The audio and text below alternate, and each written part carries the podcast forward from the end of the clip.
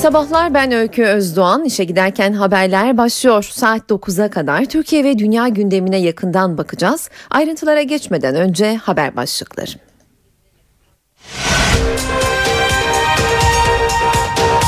AK Parti dershaneler tartışmasında ikinci fireyi verdi. İstanbul Milletvekili Hakan Şükür Gülen cemaati mensuplarına düşman muamelesi yapıldığını belirterek dün AK Parti'den istifa etmişti. Bugün de ihale yolsuzluğu operasyonunda gözaltına alınanların sayısı 52'ye yükseldi. Emniyette bulunanlar arasında 3 bakanın oğlu üst düzey bürokrat ve iş adamlarıyla bir belediye başkanı da var. Halen emniyette tutulan bu isimler iddiaya göre yabancılara yasa dışı yollarla Türk vatandaşlığı verilmesi, kara para aklama, altın kaçakçılığı ve rüşvetle suçlanıyor. Başbakan Erdoğan Konya'da konuştu. Hiçbir tehdide boyun eğmeyeceğiz. Kimse benim ülkemde çekin, tuzaklar kuramaz, operasyonlar yapamaz dedi. Kendilerine güveniyorlarsa 30 Mart'ta seçim var. O seçime girsinler. Hesabı orada milletle görüşsünler dedi. CHP lideri Kemal Kılıçdaroğlu operasyon için Deniz Feneri savcılarının başına gelen inşallah bu savcıların başına gelmez yorumu yaptı. MHP lideri Bahçeli de hükümet boyunu aşan kir ve karanlık işlere bulaşmış sözleriyle değerlendirdi. Ankara'da eğitim uçuşu yapan askeri helikopter düştü. Dört asker şehit oldu. Helikopterin yüksek gerilim hattına takıldığı için düştüğü belirtiliyor. Genelkurmay kazayla ilgili soruşturma başlattı.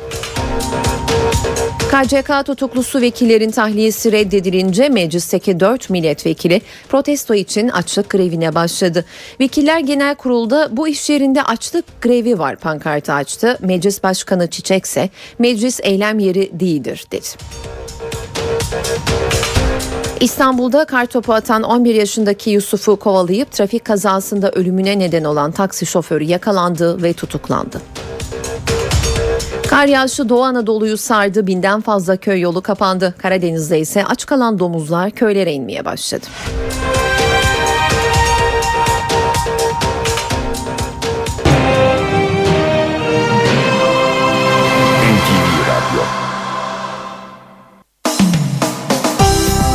İşe giderken gazetelerin birinci sayfalarından haberler aktaracağımız basın turuyla devam ediyor. Hürriyetle başlayalım turumuza. Üç bakan oğlu rüşvet bombası başlığını kullanmış manşetinde Hürriyet yine şafak vaktinde operasyon diyor.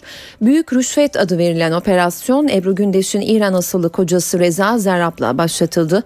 İçişleri Bakanı Güler, Ekonomi Bakanı Çağlayan, Şehircilik Bakanı Bayraktar'ın oğluna kadar ulaştı. 84 kişi gözaltında diyor dünkü operasyonla ilgili Hürriyet gazetesi.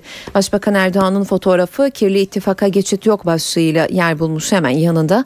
Erdoğan Konya'da konuş konuştu. Arkasına Türkiye'nin içinde ve dışında bir takım karanlık çevreleri alanlar Türkiye'nin istikametiyle oynayamazlar. Birilerinin topu, tüfeği, birilerinin her türlü hilesi hurdası varsa bizim Allah'ımız var diyerek Başbakanın açıklamalarından alıntı yapıyor ve CHP 3 bakan istifa etsin başlığı göze çarpıyor hemen yanında. CHP Genel Başkan Yardımcısı Gürsel Tekin 3 bakana çocuğunuz göz altındayken o koltukta oturmanız kabul edilecek yöntem değildir diyerek ayrıntılandırıyor haberini. Hürriyet test faciası 4 şehit başlıklı haberi aktaralım. Ankara Gölbaşı'ndan havalanan askeri helikopter kalkıştan kısa süre sonra düştü. Kazada 4 askerimiz şehit oldu deniyor.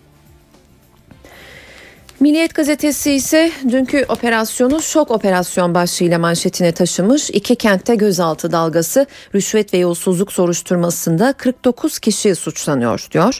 İstanbul Başsavcılığı'nın talimatıyla harekete geçen mali polis 3 bakanın oğlunu aralarında Ali Ağoğlu ve Reza Zerrab'ın da bulunduğu ünlü iş adamlarıyla bir grup bürokratı gözaltına aldı diyerek ayrıntılandırıyor. Gözaltılar borsayı da sert vurdu. Alt başlığını da aktaralım. Başbakan Erdoğan'ın Erdoğan'ın dün Konya'da yaptığı konuşmayı da Erdoğan tehditlere boyun eğmeyeceğiz başlığıyla manşetine aktarmış Milliyet. Hemen altında milletvekilleri açlık grevinde başlığını kullanıyor. Cezaevindeki 5 milletvekilinin tahliye edilmemesini protesto eden HDP'li Sebahat Tuncel, Ertuğrul Kürkçü, Sarı Süreyya Önder ve Levent Tüzel dün mecliste açlık grevine başladı. Meclis Başkanı Çiçek, meclis eylem yeri değil diye tepki gösterdi. Denilmiş hemen yanında ise tecrübe uçuşu faciayla bitti diyor Milliyet'in başlığı. Skorski'de 4 şehit diyerek ayrıntılandırılmış haber. Zamanla devam ediyoruz. Türkiye'yi sarsan rüşvet ve yolsuzluk operasyonu başlığını kullanıyor zaman. Ankara ve İstanbul'da 52 kişi gözaltına aldı diyor. Gözaltına alınan isimleri ayrıntılandırıyor ve İstanbul Cumhuriyet Başsavcılığı'nın talimatıyla dün İstanbul ve Ankara'da düzenlenen eş zamanlı operasyonda gözaltına alınan isimler arasında iş adamları, bürokratlar ve bakan çocukları da bulunuyor. Şüphelilerin rüşvet, kara para aklama ve imar yolsuzluğu gibi suçlara karıştığı iddia ediliyor demiş zaman manşetinde yer verdiği haberinde. Başbakan Erdoğan'ın açıklamalarını ise adli süreç devam ediyor. Bir şey söylemem doğru olmaz başlığıyla konumlandırmış birinci sayfasında Ankara'da askeri helikopter düştü. Dört şehit diyor hemen üstünde yer alan haberinde. Sabah gazetesi ise Operasyonu işte operasyonun perde arkası kaset olmadı dosya verelim. Operasyonun amacı siyaseti itibarsızlaştırmak diyerek yorumlamış manşetinde. Operasyonun arkasındaki odakların hedefi 30 Mart yerel seçimleri ve Cumhurbaşkanlığı seçimleri öncesi siyaseti yeniden dizayn etmek diyor sabahın manşet haberinin alt başlığı torba operasyonu 64 gözaltı demiş sabahta. Eş zamanlı olarak altın kaçakçılığı, imar yolsuzluğu, usulsüzlükten başlatılan torba operasyonda 52 kişi gözaltına alındı, 12 kişi ise aranıyor deniyor. Başbakan Erdoğan'ın fotoğrafı kirli ittifaklara boyun eğmeyeceğiz başlığıyla yer bulmuş sabahta. Erdoğan istedikleri kadar kirli ittifaklara girsinler, çekin yola tevessül etsinler, hiçbir tehdide boyun eğmeyiz, geri adım atmayız diyor ve Konya'da yaptığı konuşmadan ayrıntılar veriliyor. Sabahın ilk sayfasında test uçuşunda kaza 4 şehit henüz bilinmeyen nedenle irtifa kaybeden Skorsky helikopter enerji hattına çarpıp çakıldı deniyor sabahın haberinin ayrıntısında. Radikalle devam ediyoruz turumuza. Türkiye'yi sarsan 3 ayaklı operasyon başlığını tercih etmiş Radikal'de bir Rıza Zarrab ve 3 bakan, 2 Fatih Belediyesi, 3 TOKİ diyerek maddelendirmiş. Türkiye güne şok bir operasyonla başladı. Merkezinde İran asıllı Rıza Zarrab'ın olduğu operasyon 3 bakanın olduğu bürokratlar ve iş adamlarına uzandı. Gözaltılar 80'i aştı diyor Radikal. Yeni Şafak'a bakalım. Yeni Şafak'ta nöbetçi savcı iş başında başlığını tercih etmiş. Hakim ayarlayıp karar çıkarttı. İstanbul Cumhuriyet Savcısı Celal Kara bir yıldır hazırlığını yaptığı yolsuzluk soruşturmasında dün düğmeye bastı. Kamuoyunda ses getirmesi için 3 ayrı soruşturma aynı gün operasyona dönüştürüldü. Gözaltı kararları uygun hakimin nöbetine denk getirildi diyor. 51 gözaltı başlığını Reza Zerab'ın fotoğrafıyla kullanıyor Yeni Şafak. Hemen altında ise borsa dün %5,2 düştü başlığı göze çarpıyor onu da aktaralım. Ankara Gölbaşı'nda eğitim uçuşu yapan Skorsky tipi helikopter bilinmeyen nedenle düştü. Kazada pilot binbaşı Ahmet Duman, pilot üsteğmen Emer, Emre Acar'la astsubaylar Erdinç Salkım ve Hüseyin Uluçeşme şehit oldu deniyor Yeni Şafak'ın birinci sayfasında yer bulan haberin ayrıntısında. Başbakan Erdoğan'ın açıklamalarına ise Yeni Şafak sürmanşette hiçbir güce boyun eğmeyeceğiz başlığıyla yer veriyor. Starsa Yine dünkü operasyonu seçim ayarlı operasyon başlığıyla görüyor manşetinde. Dershaneler üzerinden başlatılan kampanya zirve yaptı. Yerel seçimler arefesinde düğmeye basıldı. Aralarında bakan yakınları, iş adamı, banka yöneticisi, belediye başkanı ve bürokratların bulunduğu çok sayıda isim gözaltına alındı diyor. Ve alt başlığında ilk işaret İsrail ve Amerika'dandı deniyor Star'ın haberinde. Kirli ittifaklar diz çöktüremez. Yine Başbakan Erdoğan'ın açıklamasından alıntı yapıyor başlık. Erdoğan Türkiye içi ve dışındaki karanlık çevrelere meydan okudu. İstikametimizde oynayamazlar. Habertürk ise üçlü operasyon yemekhanede başladı başlığıyla görüyor haberi. 52 kişi gözaltında 7 kişi de aranıyor diyor. İstanbul polisi yolsuzluk ve rüşvet iddiasıyla dün bir şafak operasyonu başlattı. Siyaset, bürokrasi ve iş dünyasına uzanan operasyonda 52 kişi gözaltına alındı. Koordinatör Savcı Öz diyor hemen yanındaki haber. Üç ayrı soruşturma ile gelen operasyon eski Ergenekon savcısı Zekeriya Öz'ün koordinasyonunda yapıldı. Savcı Öz'e bağlı savcı Celal Kara operasyonu yürüttü. Borsa çöktü, faiz 9,10'a yükseldi. Kayıp 25 milyar lira deniyor. Habertürk'ün bir başka haberinde Skorski düştü, 4 şehit başına yer vermiş Habertürk sürmanşetinde askeri helikopterin düşmesiyle ilgili bugün tüm gazetelerin birinci sayfadan gördüğü haber için. Pimi çektiler diyor Cumhuriyet'te. Yolsuzluk iddiasıyla büyük operasyon, bakan çocukları, bürokratlar, iş adamları, bankacıların da aralarında bulunduğu 52 kişi gözaltına alındı. Operasyon AK Parti'de şok etkisi yarattı. Erdoğan geri adım atmadı. Cemaat şah dedi diyerek yorumlamış Cumhuriyet'te haberi. Koça her gün ceza geliyor diyor bir başka başlık. Yapı Kredi Bankası'na geçen ay kesilen vergi cezasının kısa bir süre önce daha da artırılmasının ardından Koç grubu bu kez Tofaş'tan ceza yedi denmiş ve HDP'liler açlık grevinde başlığı göze çarpıyor. Saat 7.18 ben Öykü Özdoğan işe giderken haberlerle yeniden karşınızdayız. Gündemden başlıkları aktardık. Şimdi haberlerin ayrıntılarına geçeceğiz. İstanbul ve Ankara'da dün sabaha karşı başlayan ihale yolsuzluğu, kara para, rüşvet, altın kaçakçılığı operasyonunda gözaltı sayısı 52'ye çıktı. Halen emniyette bulunan isimler arasında 3 bakanın oğlu da var. İstanbul Mali Suçlarla Mücadele Polisi güne büyük bir operasyonla başladı. Yola çıkarsın İş adamları, bazı üst düzey siyasilerin birinci dereceden yakınları ve bürokratları kapsayan operasyonda çok sayıda kişi gözaltına alındı. Anadolu Ajansı'nın haberine göre gözaltına alınan isimler arasında Ekonomi Bakanı Zafer Çağlayan'ın oğlu Salih Kaan Çağlayan, İçişleri Bakanı Muammer Güler'in oğlu Barış Güler ve Halk Bankası Genel Müdürü Süleyman Aslan da var. Edinilen bilgiye göre Çevre ve Şehircilik Bakanı Erdoğan Bayraktar'ın oğlu Abdullah Oğuz Bayraktar da emniyete çağrılan isimler arasında. Ayrıca iş adamları Ali Ağoğlu, Reza Zarrab ve bazı büyük inşaat firmalarının sahiplerinin yanı sıra Fatih Belediye Başkanı Mustafa Demir de gözaltına alındı. Emlak Konut Genel Müdürü Murat Kurum da bilgisine başvurulmak üzere emniyete çağrıldı. Yabancılara yasa dışı yollarla Türk vatandaşlığı verilmesi, kara para aklama, altın kaçakçılığı ve kamu görevlilerine rüşvet suçlamalarını kapsayan operasyon İstanbul Cumhuriyet Başsavcı Vekili Zekeriya Öz'ün talimatıyla başladı. Soruşturmayı Cumhuriyet Savcısı Celal Kara yönetiyor.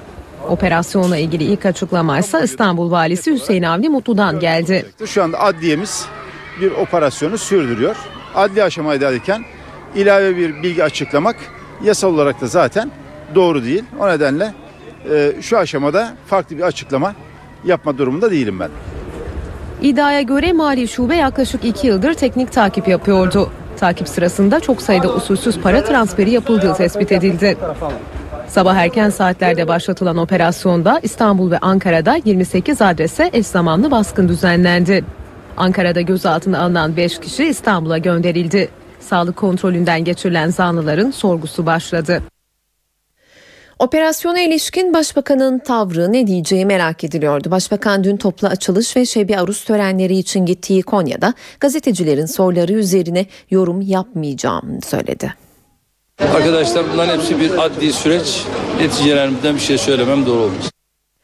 Başbakan bu kısa ifadesinden önce toplu açılış töreninde yaptığı konuşmasında ise üstü kapalı sert mesajlar verdi. Erdoğan hiçbir tehdide boyun eğmeyeceğiz dedi. Seçime katılın, hesabınızı orada görün diye seslendi.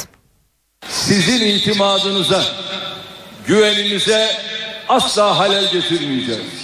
Hiçbir tehdide boyun eğmeyeceğiz. İstedikleri kadar çirkin yollara tevessül etsinler. Mühür milletin elindedir. Arkasına sermayenin, medyanın gücünü alanlar bu ülkenin istikametini değiştiremezler. Arkasına Türkiye içinde ve dışında bir takım karanlık çevreleri alanlar Türkiye'nin istikametiyle oynayamazlar. Türkiye'nin ayarlarını değiştiremezler.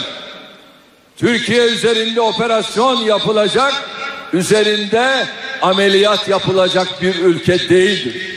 Kimin ne hesabı varsa, kendilerine güveniyorlarsa 30 Mart'ta seçim var. O seçime girsinler, hesabı orada milletle görüşsünler. Türkiye bir muz cumhuriyeti değildir. İçeriden ya da dışarıdan hiç kimse benim ülkemi karıştıramaz. Benim ülkemde çirkin tuzaklar kuramaz. Tuzaklar bu millete diz çöktüremedi. Bundan sonra da çöktüremez. AK Parti sözcüsü Hüseyin Çelik, gerçeğin ortaya çıkarılması için gerekenin yapıldığından kimsenin şüphesi olmamalı dedi. Ancak suçu ispat edilene kadar herkesin suçsuz olduğu ilkesini hatırlattı. CHP ve MHP liderlerinden de açıklamalar geldi. Meclis Başkanı Cemil Çiçek ise sorular üzerine soruşturmanın gizli olduğunu söylemekle yetindi. Emniyetin yaptığı e, operasyonu bilmiyorum. Çünkü savcılığın e, denetiminde yürütülen bir iştir. Adli bir konudur ve soruşturmada gizlidir. İstanbul'da düzenlenen yolsuzluk ve rüşvet operasyonu siyasetin yakın takibinde. AK Parti sözcüsü ve Genel Başkan Yardımcısı Hüseyin Çelik konuya ilişkin yazılı bir açıklama yaptı. Gerçeğin ortaya çıkarılması için her şeyi yapacaklarını söyledi. Masumiyet karinesine vurgu yaptı. İktidarımız iş başına geldiği günden beri yolsuzluk ve usulsüzlükler konusunda azami hassasiyet göstermiş, bundan sonra da aynı hassasiyeti göstereceğinden kimsenin şüphesi olmamalıdır. İnsanlar hakkında bağımsız yargı nihai karar tesis etmeden masumiyet karinesinin göz ardı edilmemesi gerektiği hususu da unutulmamalıdır. Maliye Bakanı Mehmet Şimşek ise mecliste bütçe görüşmeleri sırasında muhalefetin istifa çağrılarına yanıt verdi. Takdir edersiniz ki benim bu konuyla ilgili yorum yapmam doğru olmaz. Çevremde veya benim şahsımla ilgili böyle bir durum çıksa ben o tercihi yapabilirim rahat bir şekilde. CHP lideri Kemal Kılıçdaroğlu ise soruşturmanın müdahale olmaksızın sonuna kadar götürülmesini istedi. Deniz Feneri savcıların başına gelen inşallah bu savcıların başına gelmez. Yolsuzluk yapılan, yapan kimse onun üzerine gitmek zorundayız. Kul hakkı yiyenlerin üzerine kim gidiyorsa onlara destek vereceğiz. Bu olayı yakından izleyeceğiz. MHP lideri Devlet Bahçeli ise operasyonu hükümet boyunu aşan kir ve karanlık işlere bulaşmış sözleriyle değerlendirdi. Bahçeli AK Parti iktidarında Türkiye'nin yolsuzluk, yoksulluk ve yasakların hakimiyeti altına girdiğini söyledi. Siyasetin gündeminde Hakan Şükür'ün dershane düzenlemesi sürecinde Fethullah Gülen cemaatine düşmanca davranıldığı iddiasıyla AK Parti'den istifası da var. Başbakan bu konuda ilk değerlendirmeyi dün gazetecilerin soruları üzerine Konya'da yaptı. Başbakan yakıştıramadım dedi. AK Parti'den sonra parlamentodan da istifa etmesi gerektiğini söyledi. Arkadaşlar tabii böyle bir şey beklediğimi söylemem yanlış olur. Beklemem. Çünkü böyle bir şeyi doğrusu kendisine de yakıştıramadım, yakıştıramadım. Ama biliyorsunuz her söz sahibinindir. Dolayısıyla her söz sahibini bağlar. Ve bu süreç içerisinde e, parti genel başkanının takındığı tavır ortadadır.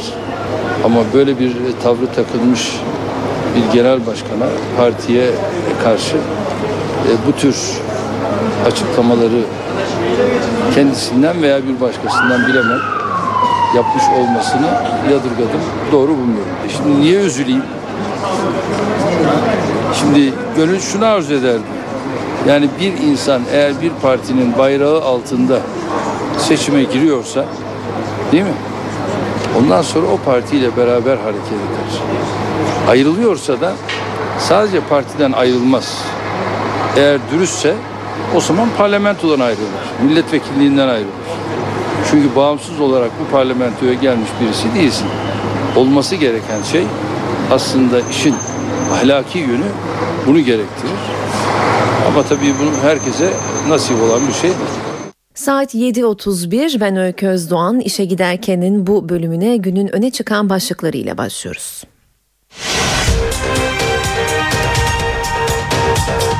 İhale yolsuzluğu operasyonunda gözaltına alınanların sayısı 52'ye yükseldi. Emniyette bulunanlar arasında 3 bakanın oğlu, üst düzey bürokrat ve iş adamlarıyla bir belediye başkanı da var. Halen emniyette tutulan bu isimler iddiaya göre yabancılara yasa dışı yollarla Türk vatandaşlığı verilmesi, kara para aklama, altın kaçakçılığı ve rüşvetle suçlanıyor. Başbakan Erdoğan Konya'da konuştu. Hiçbir tehdide boyun eğmeyeceğiz. Kimse benim ülkemde çirkin tuzaklar kuramaz, operasyonlar yapamaz dedi. Kendilerine güveniyorlarsa 30 Mart'ta seçim var. O seçime girsinler. Hesabı orada milletle görüşsünler diye seslendi. CHP lideri Kemal Kılıçdaroğlu operasyon için Deniz Feneri savcılarının başına gelen inşallah bu savcıların başına gelmez yorumunu yaptı. MHP lideri Bahçeli de hükümet boyunu aşan kir ve karanlık işlere bulaşmış sözleriyle değerlendirdi.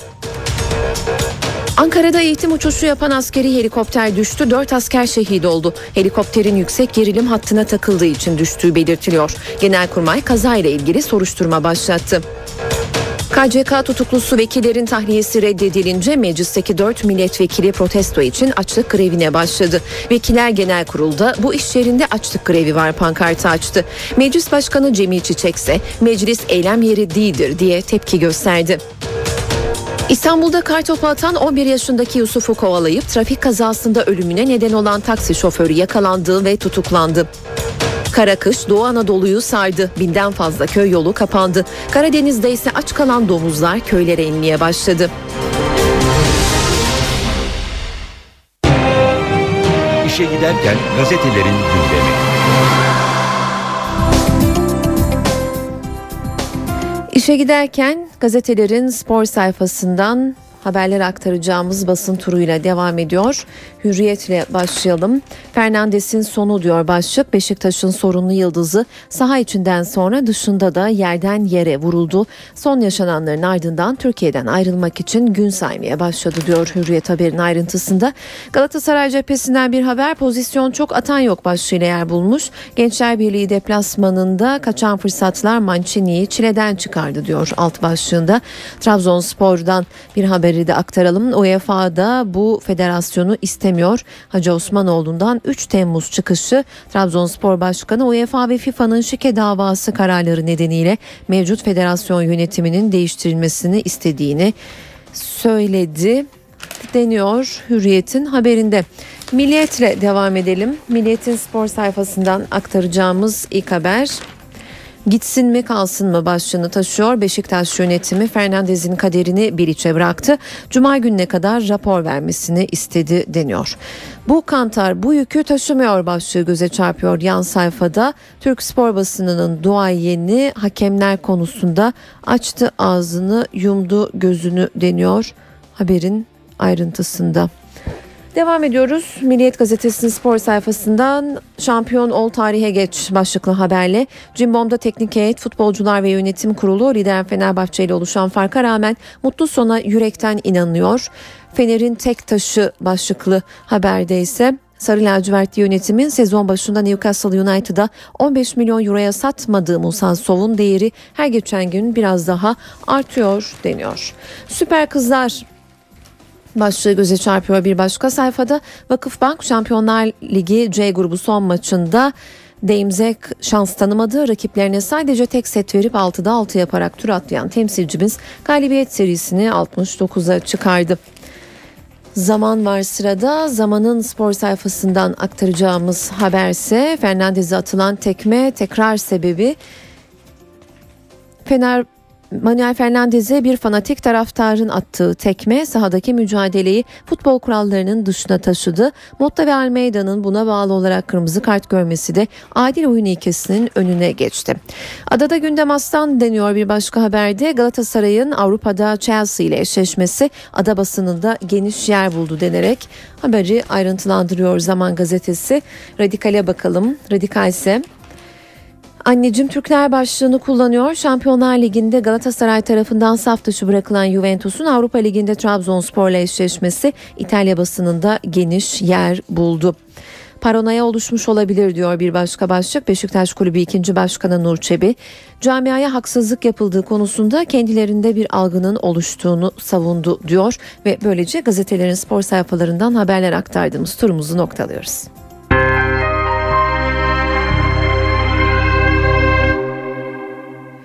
İşe giderken haberlere devam ediyoruz. Önce operasyonda son duruma bakalım. Şimdi İstanbul Emniyetine bağlanacağız ve NTV muhabiri Baran Bila karşımızda olacak. Baran günaydın. İfadelerin alınmasına başlandı mı? Yeni gözaltılar var mı? Günaydın merhabalar. Şu an en son bilgi 52 kişi İstanbul Emniyet Müdürlüğü'nde işlemleri devam ediyor ancak henüz ifade vermeye başlamadılar. Dün hatırlanacağı üzere İstanbul ve Ankara'da 28 ayrı adreste operasyon düzenlenmişti ve gözaltına alınanlar oraya İstanbul Emniyet Müdürlüğü'ne getirildiler.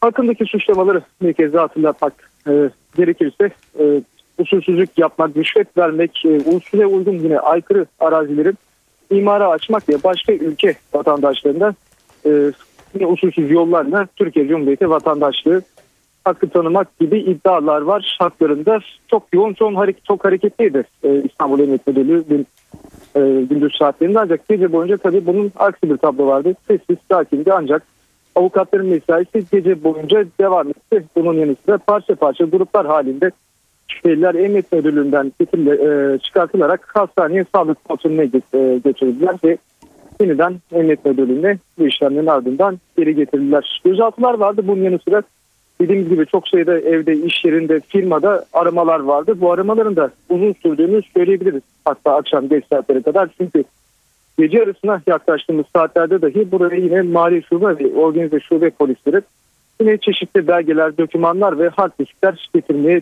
devam ediyordu. Bunu da bir not olarak aktarabiliriz. Dediğimiz gibi henüz ifade vermeye başlamadı şüpheliler. E, bugün artık bu işlemlerin başlaması e, bekleniyor. Tabii bu işlemler başladıktan sonra adli sevkler olacak mı veya emniyetten serbest bırakılan kişiler olacak mı? Bunu da ilerleyen saatlerde göreceğiz ve gelişmeleri aktarmayı sürdüreceğiz. Teşekkürler Baran. NTV muhabiri Baran Bila telefon hattımızdaydı. Ee, İstanbul Emniyetinden son gelişmeleri aktardı. Operasyonla ilgili gelişmeleri takip ediyoruz. Şimdi günün diğer haberlerini vermeye devam edelim.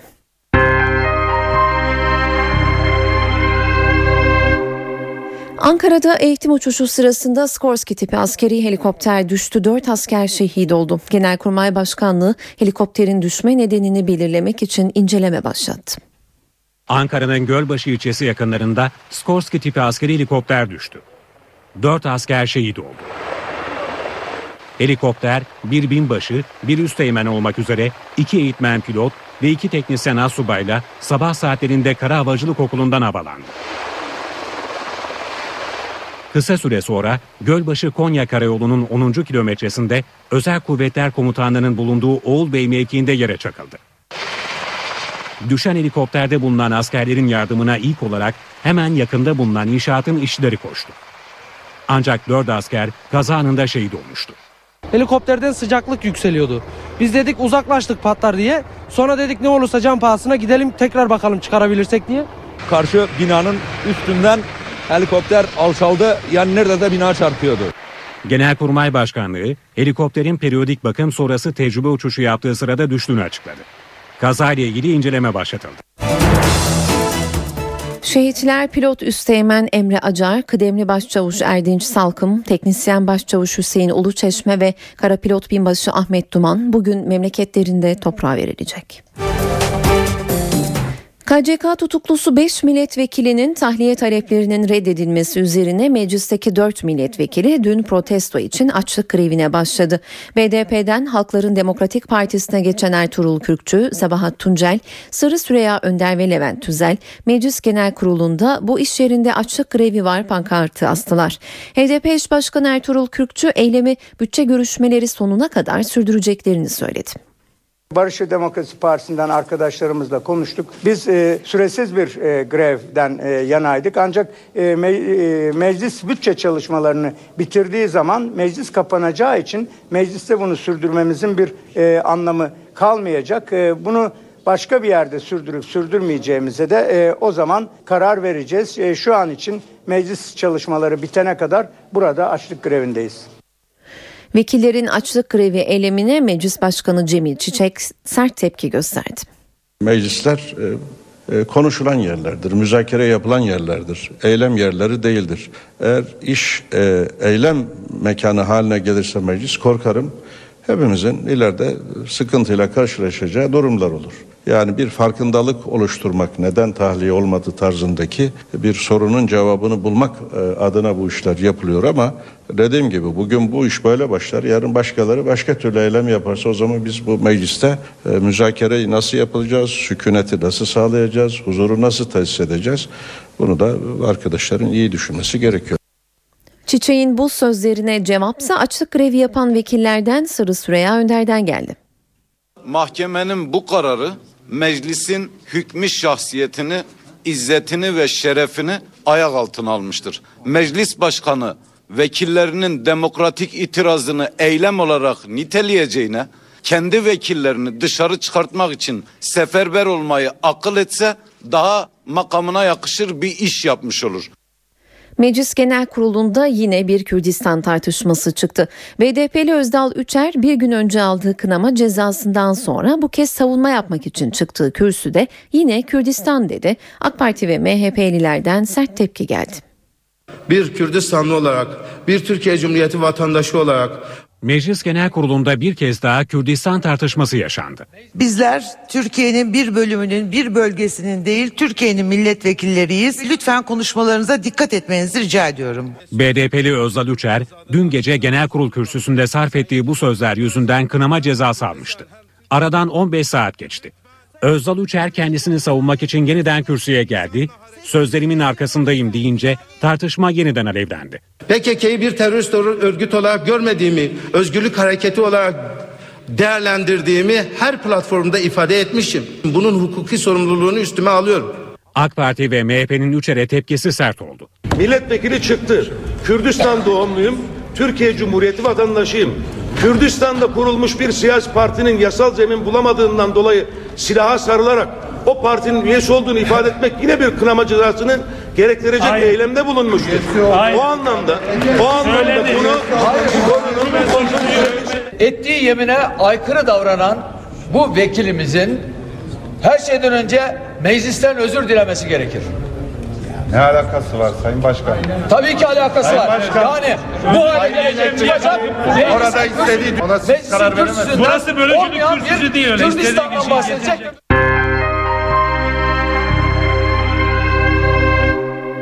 Avrupa İnsan Hakları Mahkemesi Ermeni soykırımını inkarı ifade özgürlüğü saydı. Bu nedenle cezalandırılan Doğu Perinçek'in itirazı haklı bulundu. Uluslararası mahkemede ilk kez bu konuda hüküm verilmesi açısından önem taşıyan karar, benzer yasaları gündeme getiren başka ülkelerde bulunduğu için ayrıca önemli. Avrupa İnsan Hakları Mahkemesi Ermeni soykırımı tartışmaları ile ilgili önemli bir karara imza attı. Strasbourg'daki mahkeme İsviçre'de Ermeni soykırım iddialarını reddettiği için ceza alan İşçi Partisi lideri Doğu Perinçek'in ifade özgürlüğünün ihlal edildiğine karar verdi. Soykırımı kanıtlanması zor, dar kapsamlı hukuksal bir kavram olarak tanımlayan mahkeme 1915 olaylarıyla Yahudi soykırımını net bir şekilde birbirlerinden ayırdı. Kararda 1915 olayları ile ilgili tarihi araştırmalar birbirleriyle çelişkili ve tartışmalı olduğundan Yahudi soykırımıyla paralellik kurulamayacağı vurgulandı. İsviçre hükümetinin kararı 3 ay içinde Avrupa İnsan Hakları Mahkemesi'nin temyiz niteliğindeki büyük dairesine taşıma hakkı bulunuyor. Doğu Perinçek İsviçre'de 2005 yılında çıkarılan Ermeni soykırımını inkar yasasının ardından bu ülkeye giderek 3 değişik kente katıldığı toplantılarda bu iddiaları inkar eden konuşmalar yapmıştı. Bunun üzerine İsviçre mahkemeleri tarafından 90 gün hapse çarptırılan Perinçek'in mahkumiyeti daha sonra para cezasına çevrilmişti. Avrupa İnsan Hakları Mahkemesi'nin bu kararının Fransa gibi benzer yasaları gündeme getiren ülkeleri de etkileyeceği belirtiliyor. Milliyet gazetesi foto muhabiri Bünyamin Aygün Suriye'de kaçırıldı. Kaçırıldığı dün açıklanan gazeteciden 3 haftadır haber yok. Foto Muhabirleri Derneği dışişlerinden yardım istedi. İstanbul Büyükşehir mi yapmalı? Bu çok El-Kaide yanlısı şey. gruplar foto muhabiri Bünyamin Aygün'ü Suriye'de kaçırdı. Milliyet gazetesine çalışan Aygün röportaj yapmak için Suriye'ye gitmişti. e, evcil hayvan ölüsüne denk gelebiliyordunuz. Biliyorsunuz. Aygün'den en son 3 hafta önce haber alındı. İdlib yakınlarında kaçırıldığı tahmin ediliyor. Sağlık durumu hakkında ise bilgi yok. Şaşırtıcı. Son derece şaşırtıcı. Ama böyle. 43 yaşındaki Bünyamin Aygün'ün serbest bırakılması için bir süredir çalışma yapılıyordu ancak sonuç alınamadı. Türkiye Foto Muhabirleri Derneği açıklama yaptı. Bünyamin Aygün düşman değildir. Lütfen serbest bırakın denildi. Dışişleri Bakanlığı'ndan yardım istendi. Kur'an-ı Kerim'i öğrenmeye çalışıyorlardı. Bünyamin Aygün geçen yıl çektiği Halep'te muhaliflerin karakol baskını fotoğrafıyla ödül kazanmıştı. Başbakanın ODTÜ'de katıldığı tören sırasında çıkan gözaltına alınan 45 öğrencinin yargılanmasına başlandı. 45 öğrenci toplantı ve gösteri yürüyüşleri yasasına muhalefet suçundan hakim karşısına çıktı. Öğrenciler basın açıklaması için ODTÜ'ye gittiklerini ancak polisin dağılın uyarısı yapmadan sert müdahalede bulunduğunu söyledi. Mahkeme sanıkların tahliye talebini reddederek duruşmayı erteledi. İstanbul'da arabasına kar topu attığı için kovaladığı 11 yaşındaki Yusuf'un ölümüne neden olan taksi şoförü yakalandı. Dikkatsizlikle ölüme sebep olmaktan tutuklandı. İstanbul Küçükçekmece'de 11 yaşındaki Yusuf Salih Özdağ aracına kar topu attığı için kovalayan taksi şoförü tutuklandı. Güvenlik kamerasının kaydettiği görüntülerde E5'te ters yöne giden taksinin çocuğu kovaladığı görülüyor. Ne olduğunu anlamaya çalışan diğer bir kişi de aracından inerek yola bakıyor. Küçük çocuk taksi şoföründen kurtulmak isterken hızla giden başka bir aracın altında kalarak hayatını kaybetti. 5 kişi kartop oynuyorduk. Kartop oynadığımız sırada bir taksi e, önümüzden geçerken kartopu taksinin camına geldi. E, yaklaşık böyle ka- taksi ani fren yapıp şey el frenini çekti geri geldi birden. Arkadaşlarım işte arabanın arkasına saklandı. Onun yanında yeğeni, kuzeni yani Ufuk, Ufuk Özdağ ve Yusuf Özdağ birlikte gittiler. Ben de bakkalın oraya koştum. Kaçan taksi şoförü Özhan Güven olaydan 6 gün sonra yakalandı. Uyuşturucu madde kaçakçılığından sabıkası olduğu öğrenilen zanlı hakkındaki suçlamaları kabul etmedi. İfadesinde olaydan yarım saat önce çocukların aracına kar topu attığını, sinirlenerek bir çocuğu tokatladığını ancak araçta kovalamadığını söyledi. Özhan Güven, dikkatsizlik sonucu adam öldürmek suçundan tutuklanarak cezaevine gönderildi. Taksi şoföründen kaçan Yusuf Salih Özdağ, otoyolda çarparak ölümüne neden olan bir diğer sürücü ise tutuksuz yargılanmak üzere serbest bırakıldı. Lösemi hastası 8 yaşındaki Melis için yarın büyük gün. Küçük Melis'e Almanya'da bulunan uygun ilik bu gece uçakla Türkiye'ye getirilecek. Yarın sabah da İzmir'de operasyonla Melis'e nakledilecek. 8 yıllık ömrünün yarısı lösemiyle mücadele ederek geçen küçük Melis operasyona hazır. Yarın sabah ameliyat olacağını biliyor ve sağlığına kavuşmayı umutla bekliyor. Kış geldi hastalanmamak için vitamin kullananların sayısı arttı. Peki vitaminler vücudun direncini artırıyor mu? Amerikalı ve İngiliz bilim insanlarının ortak görüşü vitamin haplarının aslında para tuzağı olduğu yönünde. Vitamin haplarının sağlığa belirgin bir faydası yok. İngiliz ve Amerikalı uzmanların 500 bin kişi üzerinde yaptığı araştırma bu sonucu ortaya koydu. Araştırmanın sonuçları Tıp dergisi Annals of Internal Medicine'da yayımlandı. Buna göre dengeli beslenen yetişkinlerde vitamin haplarının belirgin bir faydasına rastlanmadı. Vitamin haplarının insanları hastalıklardan korumadığı da ortaya çıktı. Vitamin hapları zihinsel yetenekleri güçlendirmediği gibi ölüm riskini de azaltmadı. Uzmanlar vitamin haplarının para israfı olduğu görüşünde. Dengeli beslenmenin günlük vitamin mineral ihtiyacını karşılamaya yeteceği ifade ediliyor.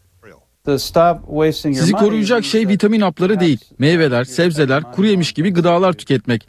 Egzersiz de faydalı. Bununla birlikte kadınlar için folik asit, 5 yaş altı çocuklar ve yaşlılar içinse D vitamini takviyesi alınabileceği belirtiliyor.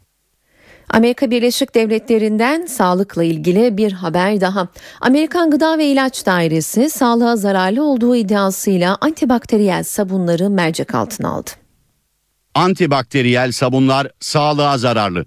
Açıklama Amerikan Gıda ve İlaç Dairesi FDA'dan. Amerikan Gıda ve İlaç Dairesi antibakteriyel sabunların güvenliği ve etkinliğinin incelenmesini önerdi. Zira son araştırmalar bu tür sabunların sağlığa zararlı olabileceğini gösteriyor. Fareler üzerinde yapılan araştırmalarda antibakteriyel sabunların içindeki bazı maddelerin hormon seviyelerinde değişikliğe neden olduğu saptandı. Ayrıca laboratuvar testleri bu maddelerin bakterilere antibiyotiğe karşı direnç kazandırdığına da işaret ediyor. Antibakteriyel sabunların etkinliği de tartışma konusu. Bu tür sabunların bakterilere karşı normal sabundan daha etkili olduğuna ilişkin kanıt olmadığı belirtiliyor. Amerika'da üreticilerin antibakteriyel sabunların güvenilirliği ve etkinliğini bir yıl içinde kanıtlamaları gerekiyor. Aksi takdirde antibakteriyel sabunların içerikleri ya da etiketleri değişmek zorunda kalacak. Saat 8 ben Öykü Özdoğan işe giderken haberlerin yeni saatine günün öne çıkan başlıklarıyla başlıyoruz.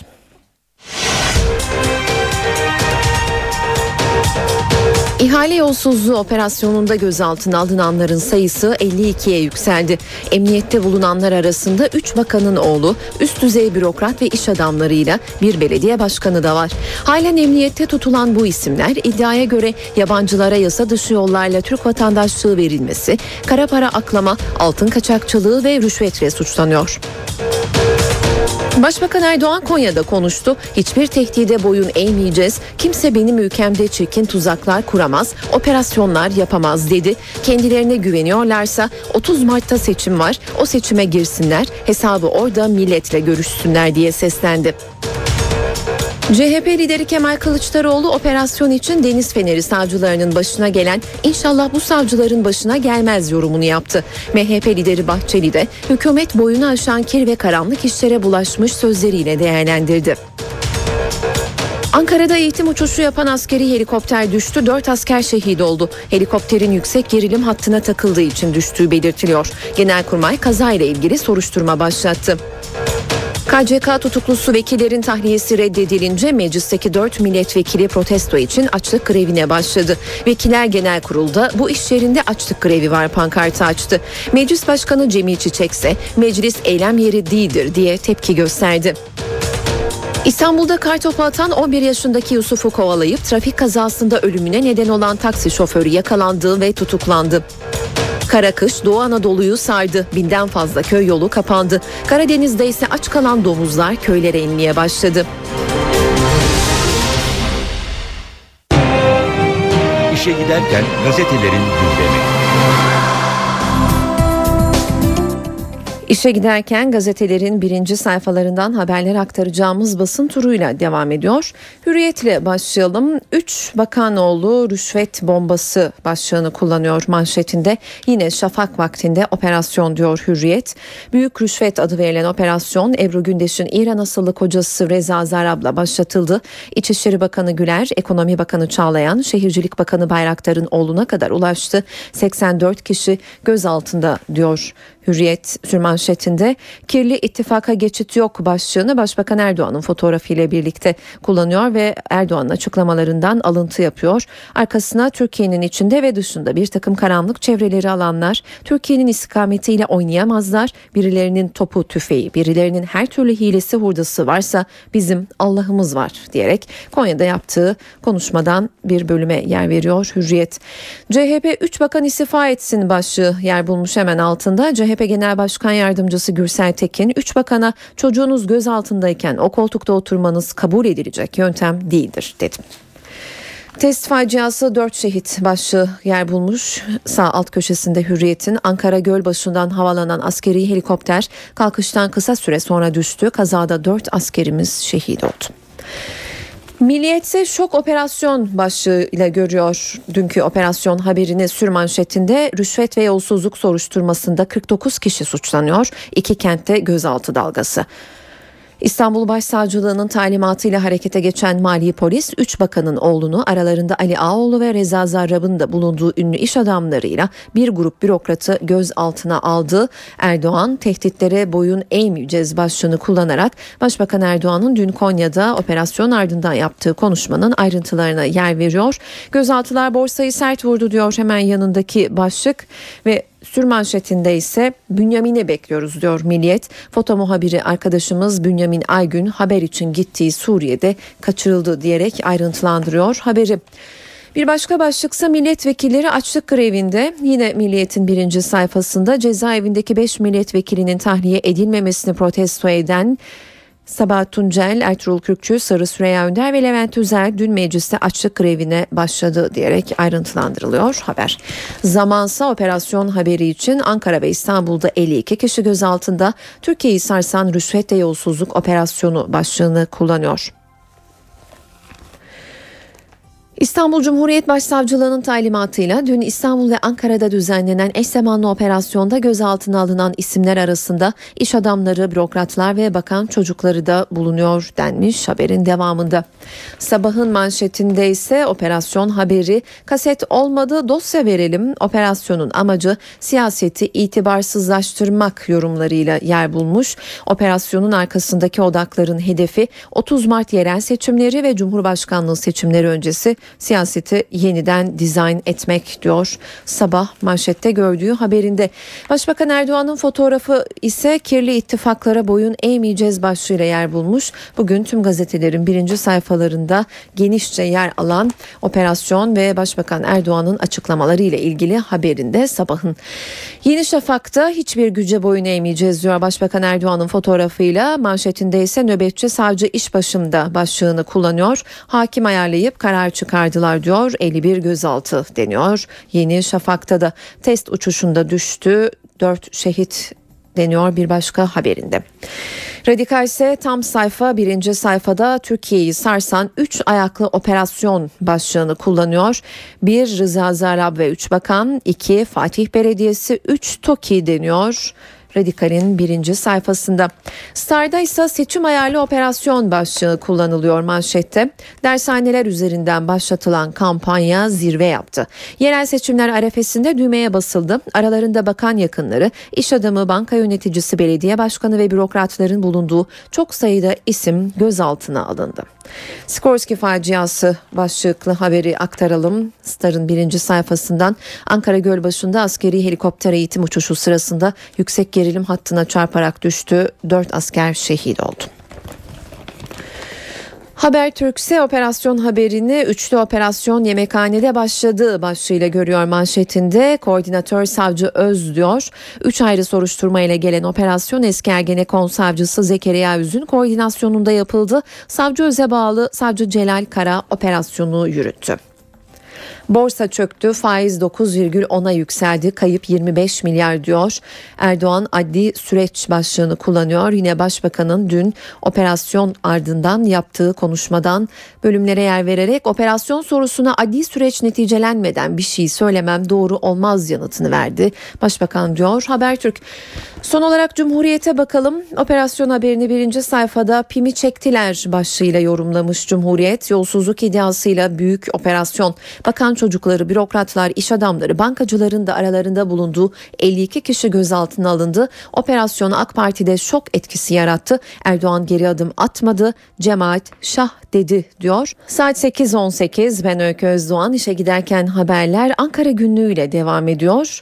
Operasyonlar, tutuklu vekiller, BDP'lilerin açlık grevi Ankara'da gündem yoğun. Bugün neler olacak? NTV Ankara bürosundan Deniz Kilislioğlu aktaracak. Deniz seni dinliyoruz. Evet gündemin hiç şüphesiz en önemli gündem maddesi dün İstanbul ve Ankara'da düzenlenen yolsuzluk operasyonu olacak. Aralarında 3 bakanın oğlunun da bulunduğu 52 kişinin emniyetteki sorguları devam ediyor. Operasyonun Ankara'daki yankıları da yakından takip edilecek. AK Parti Sözcüsü ve Genel Başkan Yardımcısı Hüseyin Çelik konuya ilişkin gerçeğin ortaya çıkarılması için her şeyi yapacaklarını söylemişti. Maliye Bakanı Mehmet Şimşek kendisiyle ilgili böyle bir durum yaşansa istifa seçeneğini düşünebileceğini belirtmişti. CHP lideri Kemal Kılıçdaroğlu soruşturmanın müdahale olmaksızın sonuna kadar götürülmesini istemiş. MHP lideri Devlet Bahçeli de operasyonu hükümet boyunu aşan kir ve karanlık işlere bulaşmış sözleriyle değerlendirmişti. Kuşkusuz o operasyonun yankıları bugün de devam edecektir. Dün Başbakan Erdoğan ayrıntılı bir açıklama yapmamıştı. Sürecin devam ettiğini söylemişti. Konya'daki şebe aruz törenlerine katılmıştı dün akşam. Hemen ardından da Ankara'ya döndü. Ancak bugün yapılması planlanan Merkez Karar ve Yönetim Kurulu toplantısını da yürütme kurulu toplantısını iptal ettiğini hatırlatalım. Bu en önemli gündem maddesi olacak Ankara'da ama dün yaşanan yine bir helikopter kazası vardı. Üzücü bir olaydı. Dört şehit e, gelmişti. şehit pilotların cenazeleri, cenaze törenleri yapılacak. Bugün güvercinlik üstü kara havacılık kışlasında ardından da şehit cenazeleri memleketlerine gönderilecek. Başkentin bugün iki önemli konu olduğunu söyleyelim. Moldova Cumhurbaşkanı ve Macaristan Başbakanı her iki lider de hem Cumhurbaşkanı Abdullah Gül hem Meclis Başkanı Cemil Çiçek hem de Başbakan Erdoğan'la bir araya gelecek. CHP'de Merkez Yönetim Kurulu toplantısı var. Kemal Kılıçdaroğlu başkanlığında parti genel merkezinde e, ada yapılacak toplantı aday çalışmalarının yanı sıra Mansur Yavaş'ın CHP'den aday olması da e, gündeme gelecek. Mecliste bütçe maratonu sürüyor. Meclis Genel Kurulu'nda bakanlıkların bütçe görüşmeleri tamamlanmıştı hatırlayacaksınız.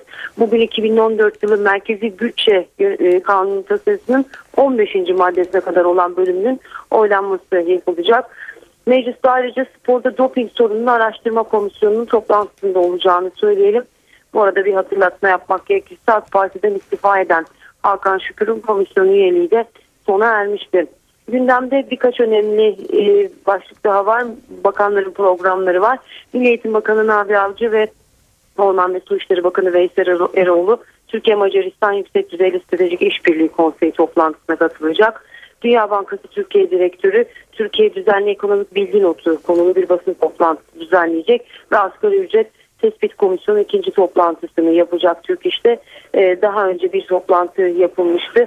Faruk Çelik Çalışma ve Sosyal Güvenlik Bakanı o toplantıda 2014 yılında uygulanacak e, asgari ücretin Türkiye'nin ekonomik durumu ve çalışanlarının geçim şartları göz önünde bulundurularak tespit edeceğini e, edileceğini söylemişti. Gündemin Ankara'dan çıkan başlıkları bu şekilde böyle bir gündem bekliyor Ankara'ya. Teşekkürler Deniz. NTV Ankara bürosundan Deniz Kiristioğlu telefon hattımızdaydı. Ankara günlüğünü aktardı.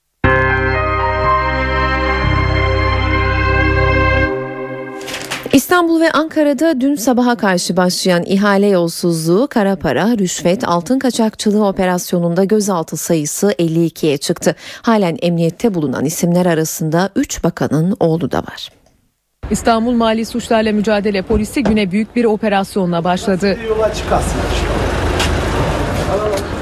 İş adamları, bazı üst düzey siyasilerin birinci dereceden yakınları ve bürokratları kapsayan operasyonda çok sayıda kişi gözaltına alındı.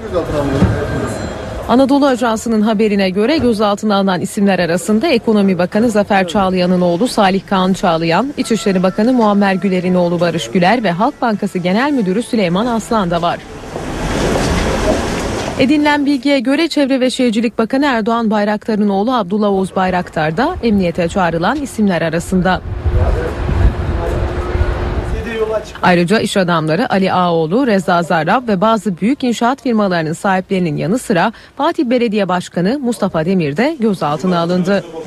Emlak Konut Genel Müdürü Murat Kurum da bilgisine başvurulmak üzere emniyete çağrıldı. Yabancılara yasa dışı yollarla Türk vatandaşlığı verilmesi, kara para aklama, altın kaçakçılığı ve kamu görevlilerine rüşvet suçlamalarını kapsayan operasyon İstanbul Cumhuriyet Başsavcı Vekili Zekeriya Öz'ün talimatıyla başladı. Soruşturmayı Cumhuriyet Savcısı Celal Kara yönetiyor. Operasyonla ilgili ilk açıklama ise İstanbul Valisi Hüseyin Avni Mutlu'dan geldi. Şu anda adliyemiz bir operasyonu sürdürüyor. Adli aşamadayken ilave bir bilgi açıklamak yasal olarak da zaten doğru değil. O nedenle e, şu aşamada farklı bir açıklama yapma durumunda değilim ben. İddiaya göre Mali Şube yaklaşık iki yıldır teknik takip yapıyordu. Takip sırasında çok sayıda usulsüz para transferi yapıldığı tespit edildi. Sabah erken saatlerde başlatılan operasyonda İstanbul ve Ankara'da 28 adrese eş zamanlı baskın düzenlendi. Ankara'da gözaltına alınan 5 kişi İstanbul'a gönderildi. Sağlık kontrolünden geçirilen zanlıların sorgusu başladı. Operasyona ilişkin başbakanın tavrı ne diyeceği merak ediliyordu. Başbakan dün toplu açılış ve Şebi Arus törenleri için gittiği Konya'da gazetecilerin soruları üzerine yorum yapmayacağını söyledi. Arkadaşlar bunların hepsi bir adli süreç. Neticelerimizden bir şey söylemem doğru olmaz. Başbakan bu sözlerinden önce toplu açılış töreninde yaptığı konuşmasında ise üstü kapalı sert mesajlar verdi. Erdoğan hiçbir tehdide boyun eğmeyeceğiz dedi. Seçime katılın hesabınızı orada görün diye seslendi. Sizin itimadınıza, güveninize asla halel getirmeyeceğiz. Hiçbir tehdide boyun eğmeyeceğiz. istedikleri kadar çirkin yollara tevessül etsinler. Mühür milletin elindedir. Arkasına sermayenin, medyanın gücünü alanlar bu ülkenin istikametini değiştiremezler. Arkasına Türkiye içinde ve dışında bir takım karanlık çevreleri alanlar Türkiye'nin istikametiyle oynayamazlar. Türkiye'nin ayarlarını değiştiremezler. Türkiye üzerinde operasyon yapılacak, üzerinde ameliyat yapılacak bir ülke değildir. Kimin ne hesabı varsa, kendilerine güveniyorlarsa 30 Mart'ta seçim var. O seçime girsinler, hesabı orada milletle görüşsünler. Türkiye bir muz cumhuriyeti değildir. İçeriden ya da dışarıdan hiç kimse benim ülkemi karıştıramaz. Benim ülkemde çirkin tuzaklar kuramaz. Tuzaklar bu millete diz çöktüremedi. Bundan sonra da çöktüremez. Siyasetin gündeminde Hakan Şükür'ün dershane düzenlemesi sürecinde Fethullah Gülen cemaatine düşmanca davranıldığı iddiasıyla AK Parti'den istifası var. Başbakan gazetecilerin sorusu üzerine yakıştıramadım dedi. Arkadaşlar tabii böyle bir şey beklediğimi söylemem yanlış olur. Beklemem. Çünkü böyle bir şeyi doğrusu kendisine de yakıştıramadım, yakıştıramadım. Ama biliyorsunuz her söz sahibinindir. Dolayısıyla her söz sahibini bağlar. Ve bu süreç içerisinde e, parti genel başkanının takındığı tavır ortadadır. Ama böyle bir tavrı takılmış bir genel başkana, partiye karşı e, bu tür açıklamaları kendisinden veya bir başkasından bilemem yapmış olmasını yadırgadım. Doğru bulmuyorum. E şimdi niye üzüleyim? Şimdi gönül şunu arzu ederdi. Yani bir insan eğer bir partinin bayrağı altında seçime giriyorsa değil mi? Ondan sonra o partiyle beraber hareket eder. Ayrılıyorsa da sadece partiden ayrılmaz. Eğer dürüstse o zaman parlamentodan ayrılır. Milletvekilliğinden ayrılır. Çünkü bağımsız olarak bu parlamentoya gelmiş birisi değilsin. Olması gereken şey aslında işin ahlaki yönü bunu gerektirir. Ama tabii bunu herkese nasip olan bir şey. Ankara'da eğitim uçuşu sırasında Skorsky tipi askeri helikopter düştü. Dört asker şehit oldu. Genelkurmay Başkanlığı helikopterin düşme nedenini belirlemek için inceleme başlattı. Ankara'nın Gölbaşı ilçesi yakınlarında Skorsky tipi askeri helikopter düştü. Dört asker şehit oldu. Helikopter bir binbaşı, bir üsteğmen olmak üzere iki eğitmen pilot ve iki teknisyen asubayla sabah saatlerinde Kara Havacılık Okulu'ndan havalandı.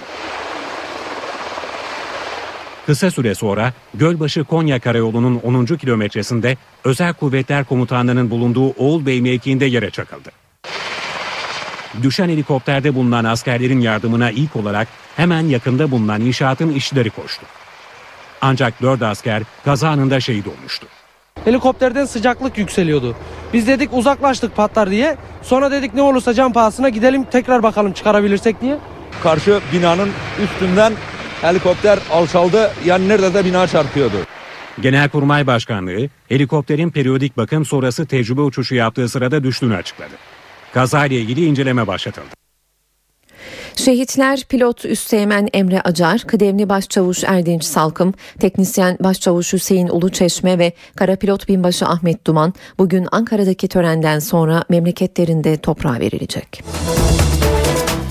KCK tutuklusu 5 milletvekilinin tahliye taleplerinin reddedilmesi üzerine meclisteki 4 milletvekili dün protesto için açık grevine başladı. BDP'den Halkların Demokratik Partisi'ne geçen Ertuğrul Kürkçü, Sabahat Tuncel, Sırrı Süreyya Önder ve Levent Tüzel Meclis Genel Kurulu'nda bu iş yerinde açlık grevi var pankart astılar. Meclis Başkanı burası eylem yeri değil diye tepki gösterdi. HDP eş başkanı Ertuğrul Kürkçü ise eylemi bütçe görüşmeleri sonuna kadar sürdüreceklerini söyledi. Saat 8.35 ben Öykü Özdoğan işe giderken haberler günün öne çıkan başlıklarıyla devam ediyor. İhale yolsuzluğu operasyonunda gözaltına alınanların sayısı 52'ye yükseldi. Emniyette bulunanlar arasında 3 bakanın oğlu, üst düzey bürokrat ve iş adamlarıyla bir belediye başkanı da var. Halen emniyette tutulan bu isimler iddiaya göre yabancılara yasa dışı yollarla Türk vatandaşlığı verilmesi, kara para aklama, altın kaçakçılığı ve rüşvetle suçlanıyor. Başbakan Erdoğan Konya'da konuştu. Hiçbir tehdide boyun eğmeyeceğiz. Kimse benim ülkemde çirkin tuzaklar kuramaz, operasyonlar yapamaz dedi. Kendilerine güveniyorlarsa 30 Mart'ta seçim var. O seçime girsinler. Hesabı orada milletle görüşsünler diye seslendi. CHP lideri Kemal Kılıçdaroğlu operasyon için Deniz Feneri savcılarının başına gelen inşallah bu savcıların başına gelmez yorumunu yaptı. MHP lideri Bahçeli de hükümet boyunu aşan kir ve karanlık işlere bulaşmış sözleriyle değerlendirdi. Ankara'da eğitim uçuşu yapan askeri helikopter düştü. Dört asker şehit oldu. Helikopterin yüksek gerilim hattına takıldığı için düştüğü belirtiliyor. Genelkurmay kazayla ilgili soruşturma başlattı. KCK tutuklusu vekillerin tahliyesi reddedilince meclisteki 4 milletvekili protesto için açlık grevine başladı. Vekiller Genel Kurul'da bu iş yerinde açlık grevi var pankartı açtı. Meclis Başkanı Cemil Çiçek ise meclis eylem yeri değildir diye tepki gösterdi. İstanbul'da kartopu atan 11 yaşındaki Yusuf'u kovalayıp trafik kazasında ölümüne neden olan taksi şoförü yakalandı ve tutuklandı.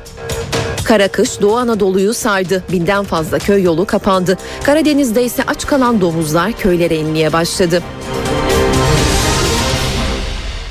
Avrupa İnsan Hakları Mahkemesi Ermeni soykırımını inkarı ifade özgürlüğü saydı. Bu nedenle cezalandırılan Doğu Perinçek'in itirazını haklı buldu. Karar uluslararası mahkemede ilk kez bu konuda hüküm verilmesi açısından önem taşıyor. Avrupa İnsan Hakları Mahkemesi Ermeni soykırımı tartışmaları ile ilgili önemli bir karara imza attı. Strasbourg'daki mahkeme İsviçre'de Ermeni soykırım iddialarını reddettiği için ceza alan İşçi Partisi lideri Doğu Perinçek'in ifade özgürlüğünün ihlal edildiğine karar verdi. Soykırımı kanıtlanması zor, dar kapsamlı hukuksal bir kavram olarak tanımlayan mahkeme 1915 olaylarıyla Yahudi soykırımını net bir şekilde birbirlerinden ayırdı. Kararda 1915 olayları ile ilgili tarihi araştırmalar birbirleriyle çelişkili ve tartışmalı olduğundan Yahudi soykırımı ile paralellik kurulamayacağı vurgulandı. İsviçre hükümetinin kararı 3 ay içinde Avrupa İnsan Hakları Mahkemesi'nin temyiz niteliğindeki büyük dairesine taşıma hakkı bulunuyor. Doğu Perinçek İsviçre'de 2005 yılında çıkarılan Ermeni soykırımını inkar yasasının ardından bu ülkeye giderek 3 değişik kente katıldığı toplantılarda bu iddiaları inkar eden konuşmalar yapmıştı.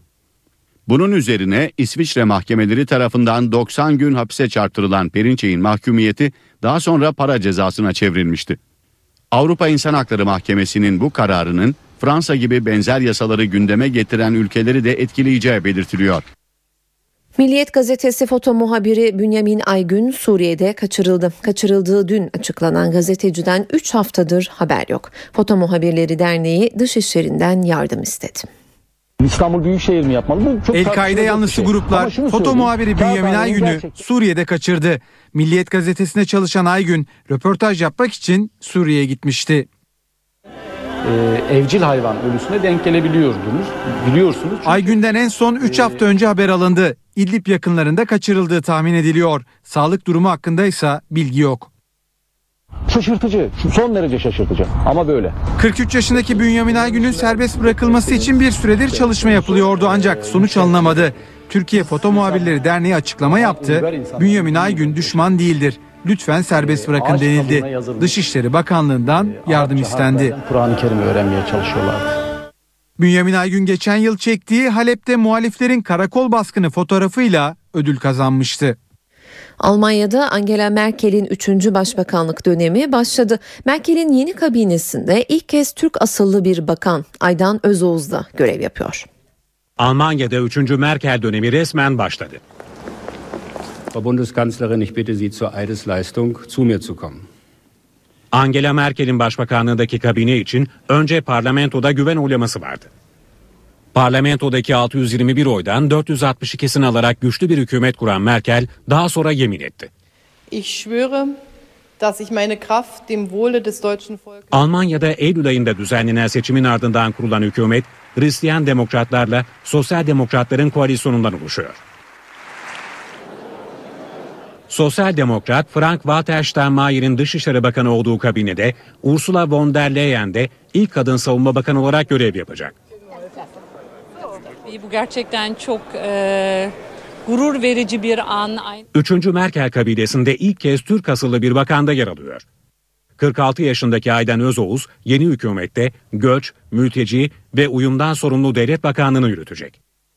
Yeni yıl yaklaşırken dünyayı yılbaşı piyangosu heyecanı sardı. Türkiye'de büyük ikramiye 50 milyon lira. Amerika Birleşik Devletleri'nde ise tam 636 milyon dolar. Amerika Birleşik Devletleri tarihinin en büyük loto çekilişlerinden birine hazırlanıyor. Büyük ikramiye tam 636 milyon dolar. Ancak bu tutar talihli ikramiyesini aylara bölünerek almayı tercih ederse geçerli olacak. Talihli şayet ikramiyesini peşin olarak almak isterse ikramiye tutarı 341 milyon dolara düşecek. Amerika Birleşik Devletleri'nin 43 eyaletindeki bile satış noktalarında uzun kuyruklar oluştu. Oynamak zorundasın. Eğer oynamazsan kazanamazsın. İşte bu yüzden umutluyum. Hissediyorum. Noel ayı inanç ayıdır. Biliyorum kazanacağım. Eğer şanslı bileti çeken olmazsa ikramiye 1 milyar dolara yükselecek. Geçen yılki büyük ikramiye 656 milyon dolardı ve 3 kazanan arasında bölünmüştü. Spor gündeminden haberleri de aktaralım. Profesyonel Futbol Disiplin Kurulu Galatasaraylı Drogba ve Eboye ile ilgili kararını açıkladı. Galatasaraylı futbolcular Spor Toto Süper Lig'in 14. haftasında oynanan Elazığ spor maçında izinsiz giydikleri Mandela tişörtleri nedeniyle disiplin kuruluna sevk edilmişti. Drogba formasının altına giydiği tişörtte teşekkürler Madiba yazarken Eboye rahat uyu Mandela yazılı tişört giymişti. Kurul disiplin ihlalinin unsurları oluşmadığından iki oyuncu oyuncuya da ceza vermedi. Disiplin kurulu daha önce Yüce Atatürk tişörtleriyle Fenerbahçe maçı seremonisine çıkan Fethiye Spor'a da ceza vermemişti. Spor Toto Süper Lig'de en yakın rakibinin 8 puan önünde zirvede yer alan Fenerbahçe'de moraller yerinde. Teknik direktör Ersun Yanal ilk yarının son iki haftasını galip tamamlamaları halinde oyuncularına ekstra tatil sözü verdi. Spor Toto Süper Lig'de en yakın rakibinin 8 puan önünde zirvede yer alan Fenerbahçe'de teknik direktör Ersun Yanal ikinci yarıya puan farkını koruyarak girmeyi planlıyor. Sarı lacivertli takım önümüzdeki iki haftayı kayıpsız geçerse devre arası tatili uzayacak. Futbolcularıyla bir toplantı yapan teknik direktör Ersun Yanal, ilk yarının son iki haftasında 6 puan alınması durumunda devre arasında ekstra izin vereceğini söyledi. Oyuncularıyla yaptığı görüşmede Karabük ve Kayseri maçlarının önemine dikkat çeken Yanal, Şampiyonluk yolunda iyi bir durumdayız. Aynı başarılı performansı sürdürmenizi istiyorum. Son iki maçtan galip ayrılırsak sezon arası kampını en az 3 gün geç başlatacağım dedi. Yanal'ın tatil müjdesi moralleri artırırken Fenerbahçeli oyuncuların da Yanal'a galibiyet sözü verdikleri öğrenildi. Avrupa Ligi'nde Trabzonspor'la eşleşen Juventus'a kura beğenilmedi. Tuttosport gazetesi yine Türkler başlığını kullandı. İtalya'da ağırlıklı olarak Juventus hakkında yaptığı haberlerle bilinen Tutto Sport gazetesi, siyah beyazlı ekibin Avrupa Ligi'nde Trabzonspor'la eşleşmesine geniş yer ayırdı. Yine Türkler başlığıyla okuyucularının karşısına çıkan Tutto Sport gazetesi, Juventus'un Galatasaray'la geçtiğimiz hafta zorlu kış koşullarında oynadığı Şampiyonlar Ligi mücadelesini hatırlattı.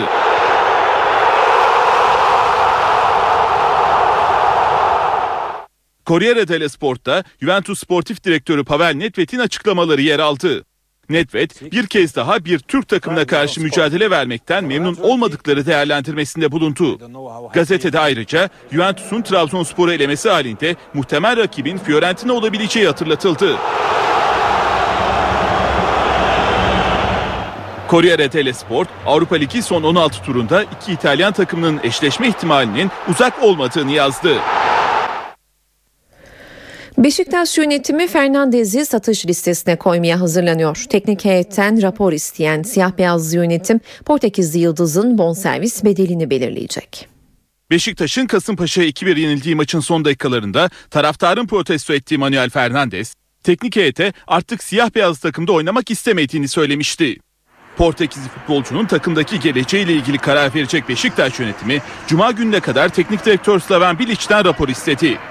Raporu değerlendirecek olan yönetim kurulunun Fernandes'i devre arası transfer döneminde satış listesine koyması bekleniyor. Yönetim kurulunun Portekizli oyuncunun bonservis bedelini belirleme konusunda teknik heyetten gelecek raporu beklediği ve bir hafta içinde talep edilecek rakamın netleşeceği ifade edildi. Portekizli oyuncuya geçmiş dönemlerde özellikle Rusya Premier Lig takımlarından teklifler gelmiş ancak oyuncunun satışına onay çıkmamıştı. Yönetimin Fernandes için belirleyeceği rakamın 7 milyon euro civarında olacağı ancak futbolcunun Beşiktaş'ta oynamak istememesi nedeniyle bu rakamda indirime gidilebileceği tahmin ediliyor. Portekizli futbolcu devre arası transfer döneminde ayrılmaması halinde ise sezon sonuna kadar takımdan ayrı olarak antrenman yapacak ve sözleşmesini tamamladıktan sonra Beşiktaş'ta yollarını ayıracak. Galatasaray Ziraat Türkiye Kupası 5. turunda bugün PTT 1. Lig takımı Balıkesir Spor'u ağırlayacak. Sarı Kırmızılılar Trabzonspor'u kupa dışı bırakan Balıkesir Spor'la Atatürk Olimpiyat Stadında karşılaşacak. Saat 18.30'da başlayacak mücadeleyi hakem Deniz Ateş Bitnel yönetecek. Galatasaray karşılaşmadan galibiyetle ayrılarak Süper Lig'de oynayacağı Trabzonspor maçı öncesi moral bulmak istiyor. Takımda Hamit Altıntop haricinde eksik oyuncu yok. Ancak teknik direktör Roberto Mancini'nin ligde fazla süre alamayan oyunculara şans vermesi bekleniyor. Bu haberle işe giderken haberleri noktalıyoruz. Ben Öykü Özdoğan. Saat başında yeniden karşınızda olacağız.